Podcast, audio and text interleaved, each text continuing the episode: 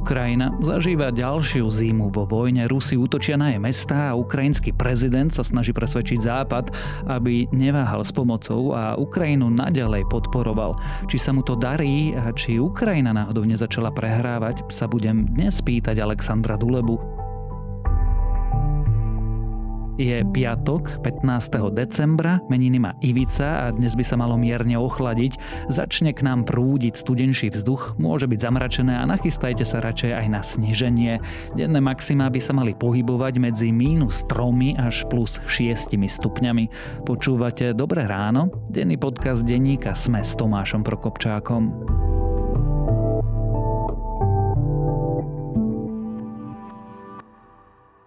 Darujte digitálne predplatné Sme.sk svojim blízkym a získajte 20% zľavu do e-shopu s oblečením a doplnkami Sme. Ponuka platí len do 24. decembra. Viac informácií na sme.sk lomka Daruj predplatné.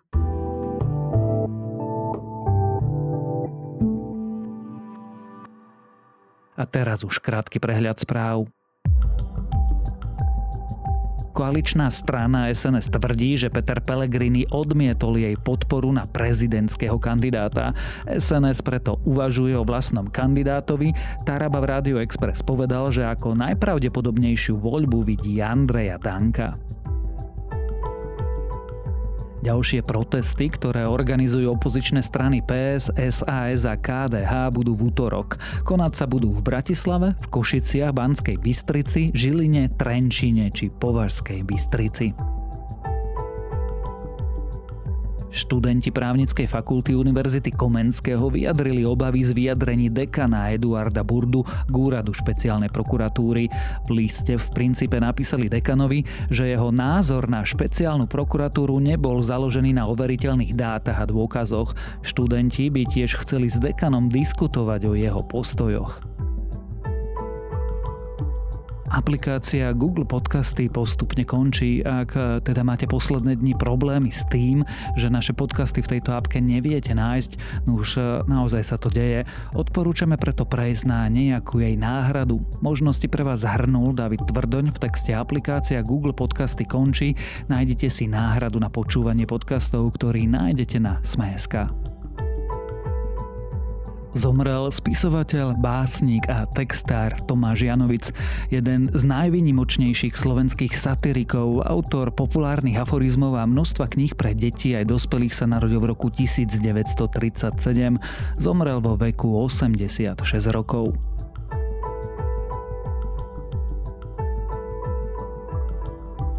A ak vás tieto správy zaujali, viac nových nájdete na našom webe alebo v aplikácii Denníka Sme.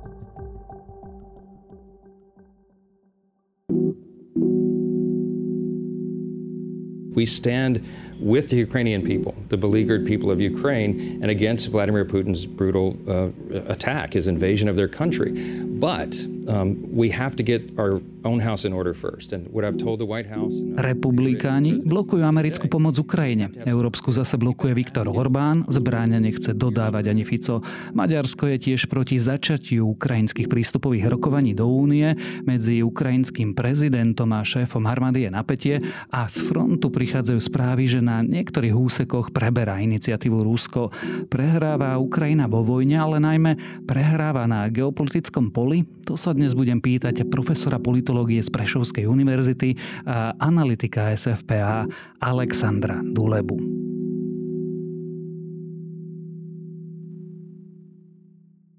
Vítajte u nás. Ďakujem za pozvanie. Prehráva Ukrajina? Pozrite sa, tak zhrňme si stav, kde tá vojna teraz je a potom si môžeme urobiť závery, že či prehráva alebo neprehráva. V podstate od začiatku tejto vojny, ktorá začala toho 22. februára, Ukrajincom sa podarilo oslobodiť viac ako 50% území, ktoré Rusi okupovali. Dokázali ich vytlačiť od Kieva, oslobodiť vlastne tie severné oblasti východnej Ukrajiny.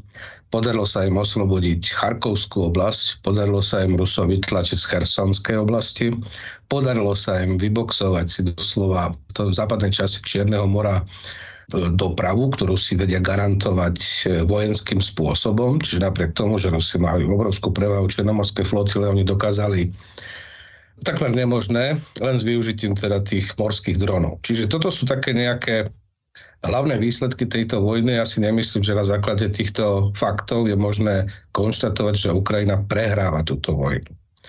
Môžeme hovoriť o tom, že, ma, že sme svedkami neúspešnej ofenzívy, ktorú avizovali začiatkom tohto roka, že do konca tohto roka dosiahnu pobrežie minimálne teda Azovského mora, rozseknuto okupované územie, ktoré Rusi ešte kontrolujú na dve časti a že v podstate budú pokračovať aj na Krym a potom na Donbass a podobne. To sa nepodarilo.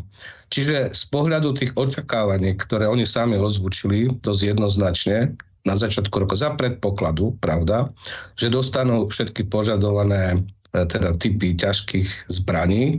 Hlavne chceli tanky, chceli húfnice, chceli e, obrnené vozidla pre pechotu Prisľúbené boli aj v tých množstvách, ktoré chceli, ale doteraz nie všetky boli dodané, tie, čo boli prisľúbené.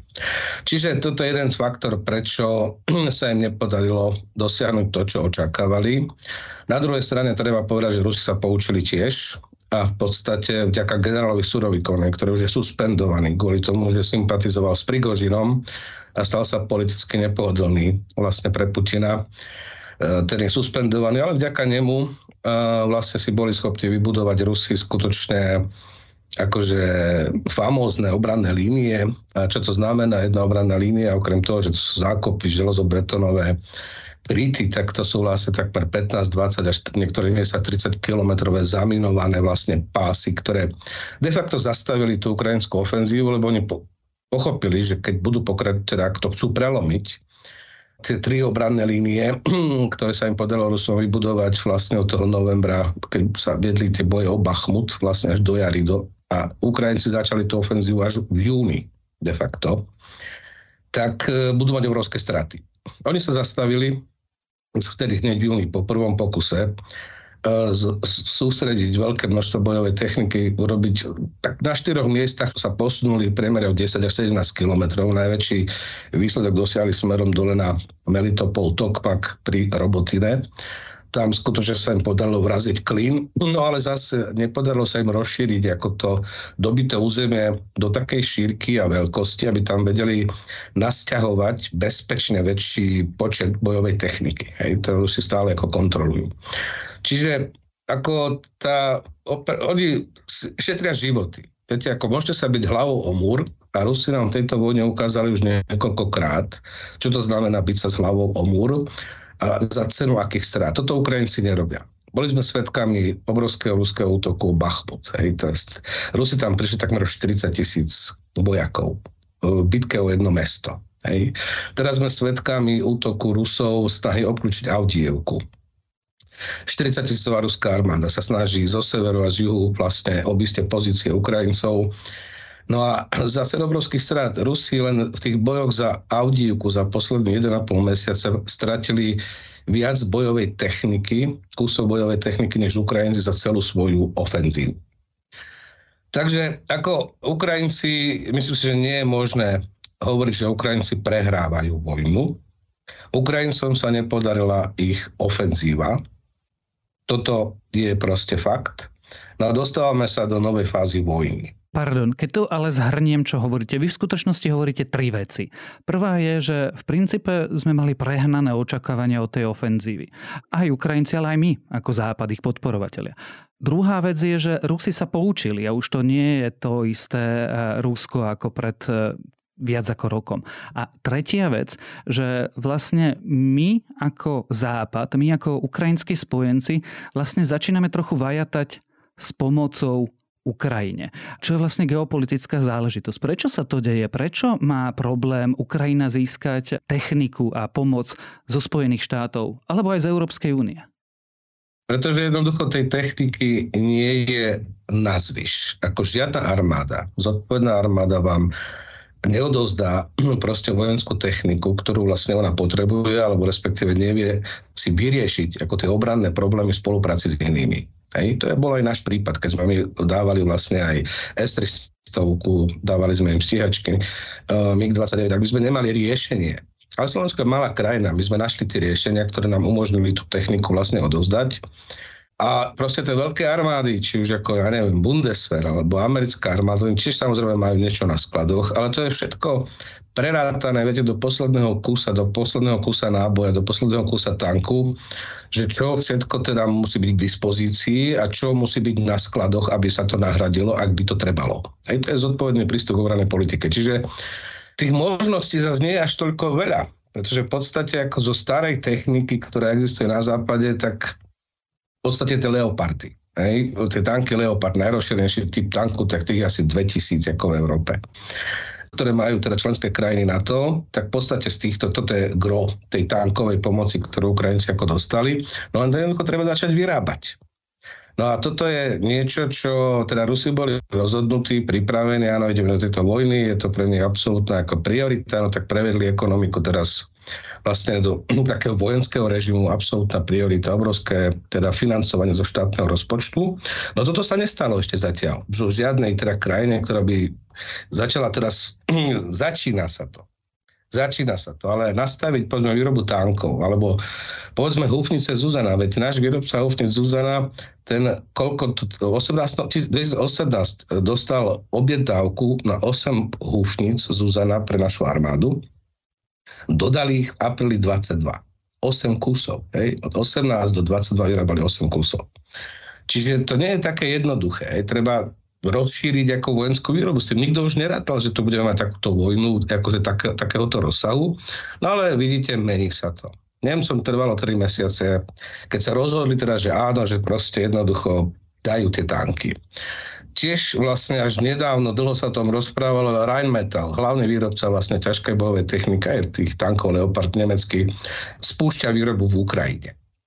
Ale to sú všetko procesy, ktoré sú náročné na logistiku a to všetko potrvá. Ale hlavne, čo je jasné už po tých tak pred dvoch rokoch vojny je, je kto bude kontrolovať vlastne vzdušný priestor, ten to vlastne vyhrá.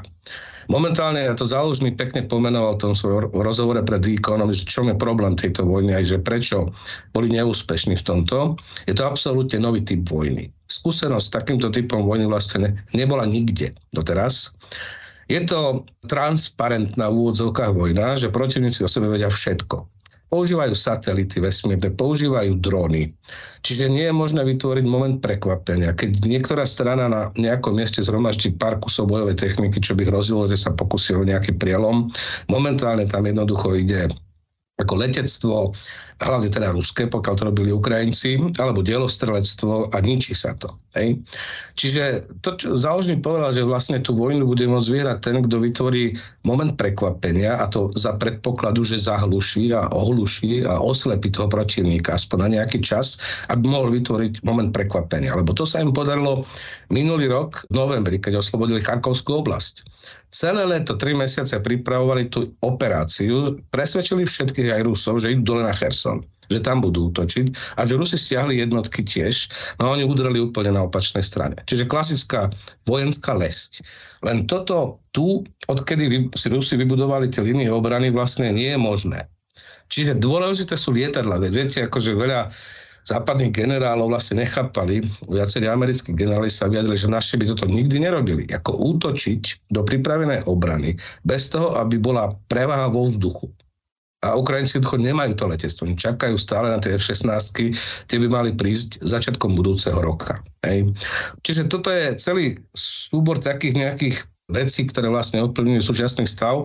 Ale znovu ten výsledok je, veď britská rozviedka predvčerom dali odhad, že 90% ruskej armády, ktorú malo Rusko pred februárom 22 už neexistuje.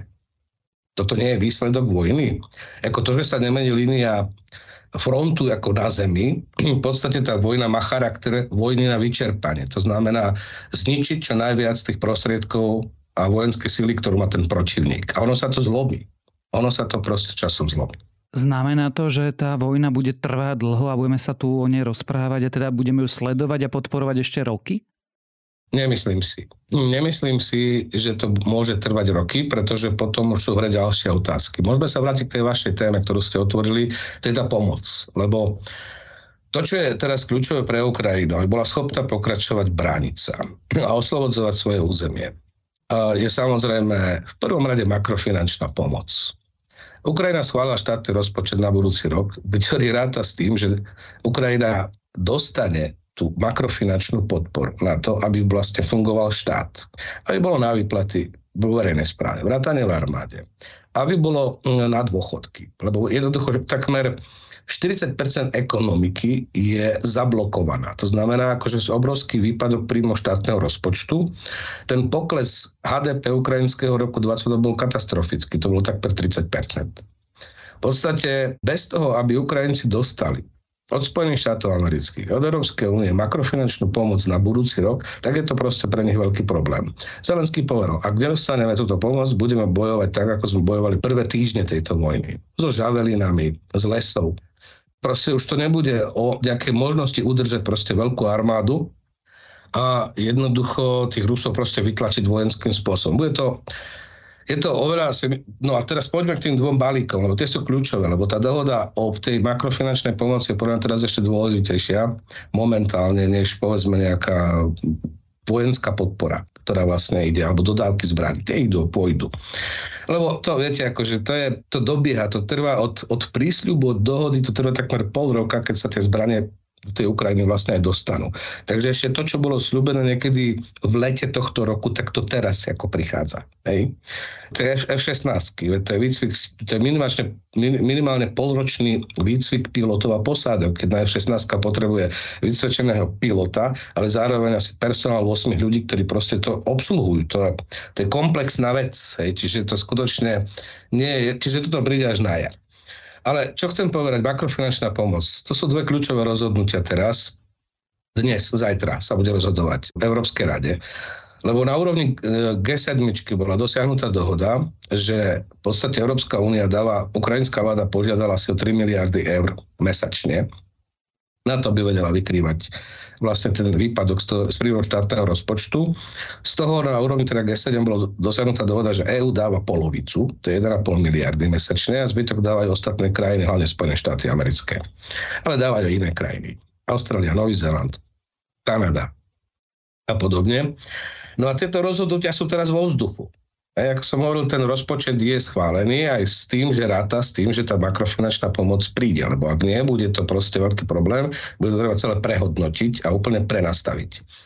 No vidíme, aká je situácia. Poďme sa teda k Spojeným štátom americkým, pretože tam vlastne sme svedkami toho, že sa to zablokovalo, ten balík, ktorý navrhol prezident Biden a tam je aj tá makrofinančná pomoc, tých 60 miliard amerických dolárov na budúci rok. A tamto ale blokujú republikani kvôli vnútropolitickým veciam a imigračnej politike. Áno, je to, je to, viete, ja chcem povedať, toto, tu je taký narratív okolo toho, že republikáni nechcú podporovať Ukrajinu. Ja odporúčam všetkým si prečítať list list, ktorý vlastne pripravil kongresmen za republikánsku stranu Garcia, adresovaný prezidentovi Bidenovi, podpísalo ho viacero republikánov.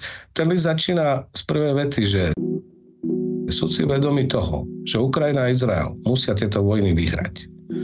Pýtame sa prezidenta Bidena, administratívy, zadefinujte cieľ.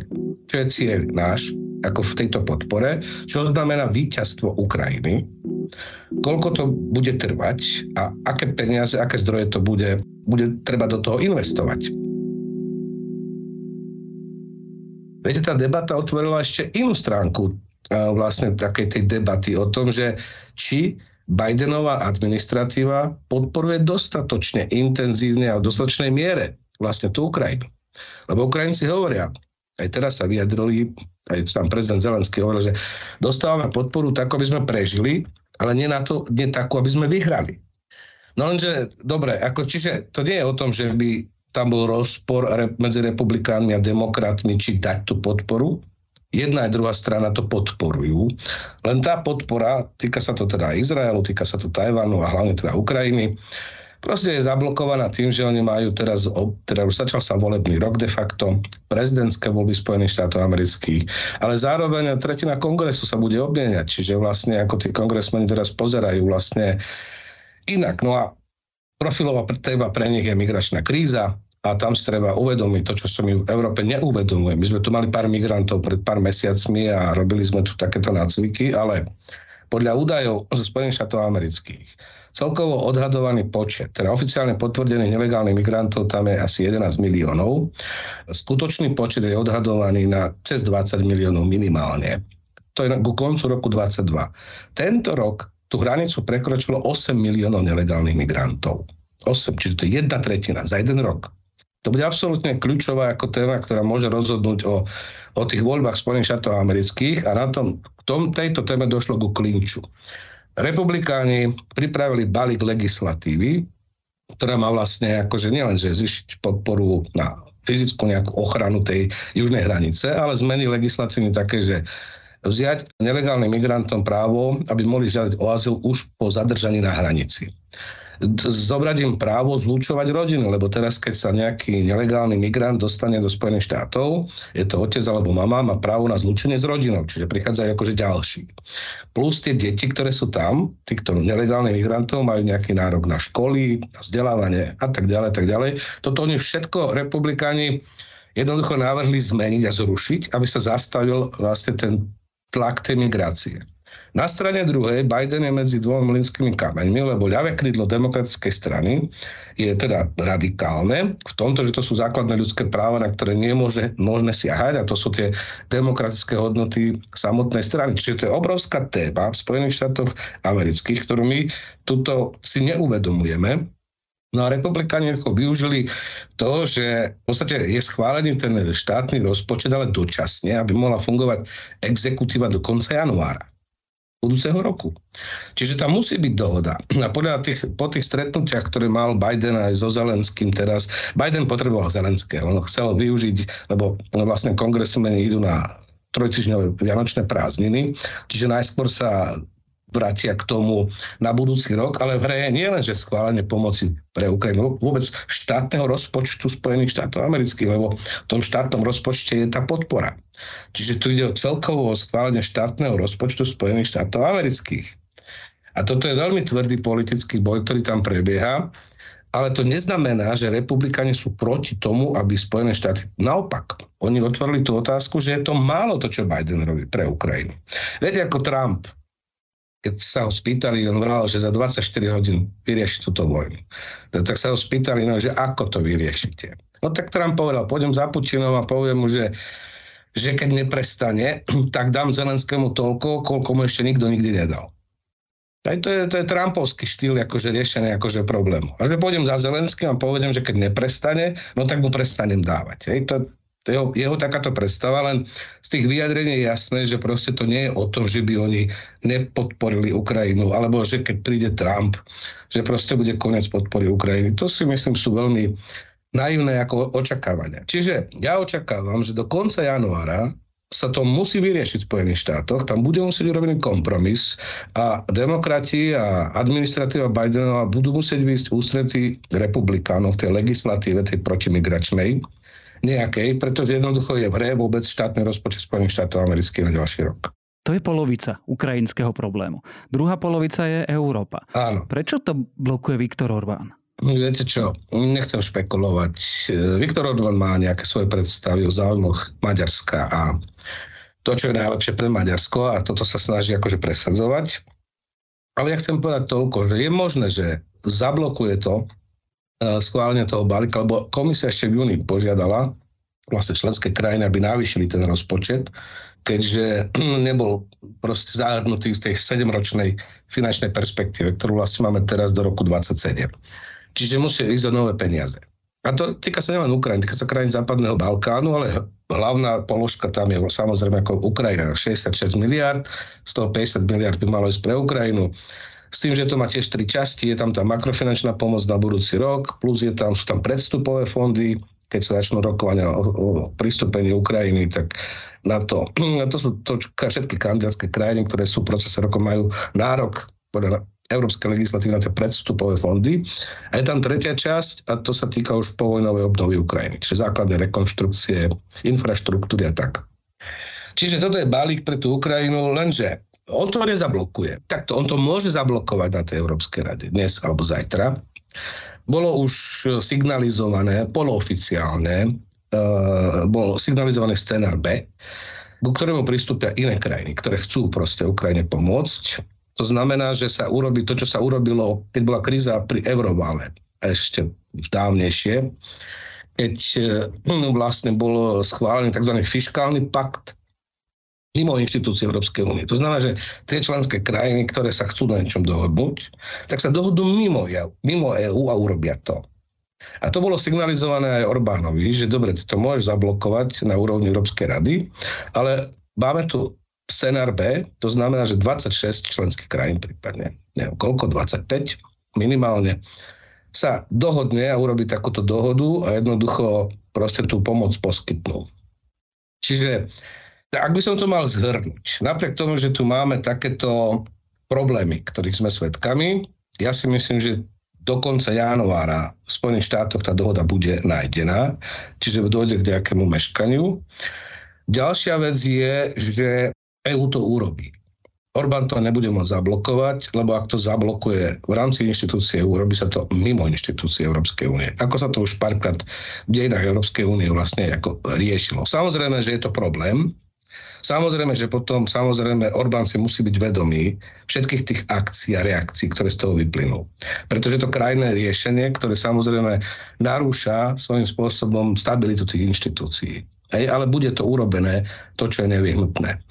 Čiže napriek týmto problémom, hej, čiže máme neúspešná ukrajinská ofenzíva, problémy Spojených štátov amerických a tak ďalej, ja si myslím, že vidno svetlo na konci tunela vo všetkých týchto troch veciach. Hej. Takže je to problém, je to problém, viete, ako vo vojne je to tak, že každý chvíľku ťahá pílku a proste je obdobie, keď ten protivník aj iné okolnosti mu môžu hrať prospech a ťahajú silnejšieho. Keď hovoríme o svetle na konci tunela, začneme s Ukrajinou? Prístupové rokovania, alebo aj tie zablokuje Maďarsko? Je to možné. Je to možné, že to Maďarsko zablokuje, ale tak Maďarsko, tam aj Rakúsko má silné výhrady. A to už keď bola debata o tom kandidátskom štatúte minulý rok, tak takisto Rakúšania to podmienovali progresom vo vzťahu k západnému Balkánu. Hej. Čiže Rakúšania to stávajú do tej, tam bolo na, tam na junovom samite minulý rok tá dohoda bola nájdená, s tým, že Bosna Hercegovina dostala, prísľub, dostala ten kandidátsky štatút, teraz by mala dostať. Teda, pardon, ona už ho dostala ten kandidátsky štatút, ale Rakúšania chcú, aby sa otvorili rokovania prístupovať s Bosnou a Hercegovinou. To je ich podmienka. Oni chcú držať takýto balans nejaký. Je to proste ich prístup, je, sú to, na to ich dôvody. Ale vtedy sa našlo riešenie pre tú Bosnu Hercegovinu, že to nezablokovali ten kandidátsky štatút. Ja si myslím, že s Rakúšanmi sa dá dohodnúť, takže nebudú blokovať ani teraz. Viete, problém Bosny Hercegoviny je v tom, že niekedy ťažko môžete porovnávať, ako povedzme, parlament alebo vôbec Bosny Hercegoviny bolo schválené tri zákony za, cel, za 12 mesiacov. Je to ťažko fungujúci štát. Na to, aby zvládal prístupový proces do Európskej únie a vôbec integráciu, tak to musí mať kapacitu chrliť zákony. Tak keď my sme vstupovali do Európskej, to boli stovky. To, čo robia Ukrajinci. Hej? Lebo tí Ukrajinci to majú, je to funkčný štát, majú to nastavené, tú legislatívu, preberajú to aký komunitér, asociačnú zmluvu už mali splnenú 70%, na to sú tisícky pomaly legislatívnych aktov. Čiže máte na jednej strane krajinu, ktorá je funkčná v tomto zmysle, hej, a máte krajinu, ktorú zase niekto tlačí z tých členských krajín, ktorá zase jednoducho Hovorím, ak niekto povie, že Ukrajina, ako hovorí, povedzme, náš predseda vlády, alebo minister zahraničí, že Ukrajina je pripravená a ako na európsku integráciu, tak potom, keď to porovnáme s Bosnou Hercegovinou, tak ja neviem, čo povieme o Bosne Hercegovine aj v takomto prípade. A podobne. Čiže, ale tam sa ten, e, si myslím, kompromis nájde, Rakúšania to prelobujú, Bosna Hercegovina dostane nejaké určitý ďalší progres, čiže ja nemám pochybnosti o tom, že s Rakúskom tá dohoda bude na tom Európskom samite dosiahnutá. Iná vec je samozrejme Orbán. A toto nie je možné obísť. Finančnú pomoc Ukrajine možné dať e, mimo inštitúcií, dať mimo inštitúcií. Nie je možné e, začať prístupové rokovanie, a pokiaľ nebude mimo inštitúcií. Toto musí byť rozhodnutie Európskej rady aj, aj s Orbánom.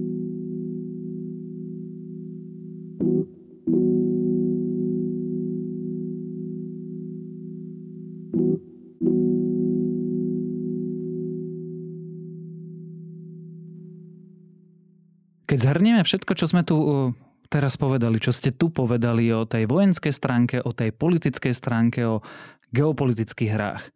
Ako čaká Ukrajina budúcnosť? Akú budúcnosť? Eh, pozrite sa, čakajú vojna.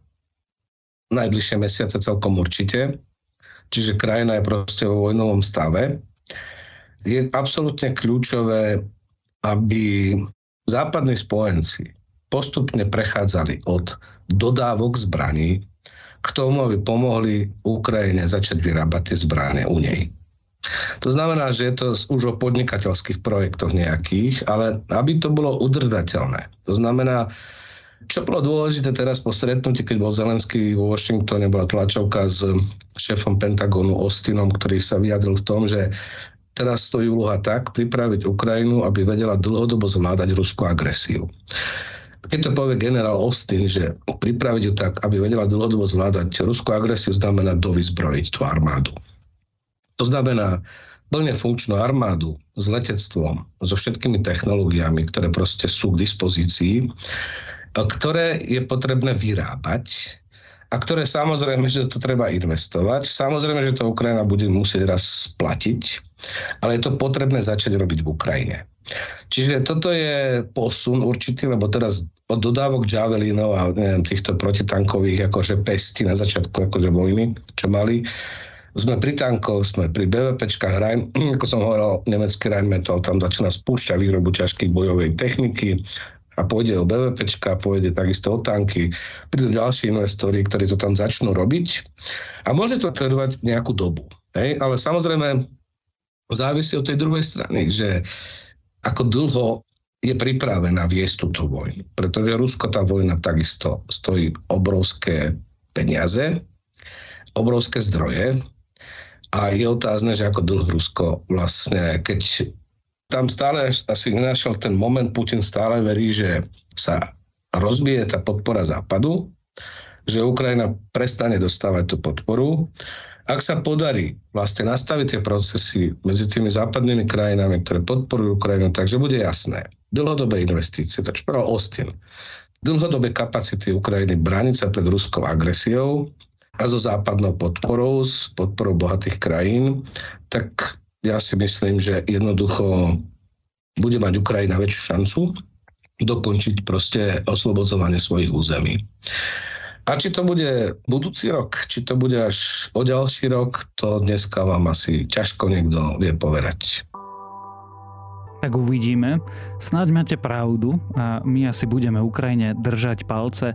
O situácii na Ukrajine, a to nielen na boisku, ale aj v politike a zahraničnej politike, sme sa rozprávali s profesorom politológie z Prešovskej univerzity a analytikom SFPA Alexandrom Dulebom. Ďakujem, ďakujem za pozvanie.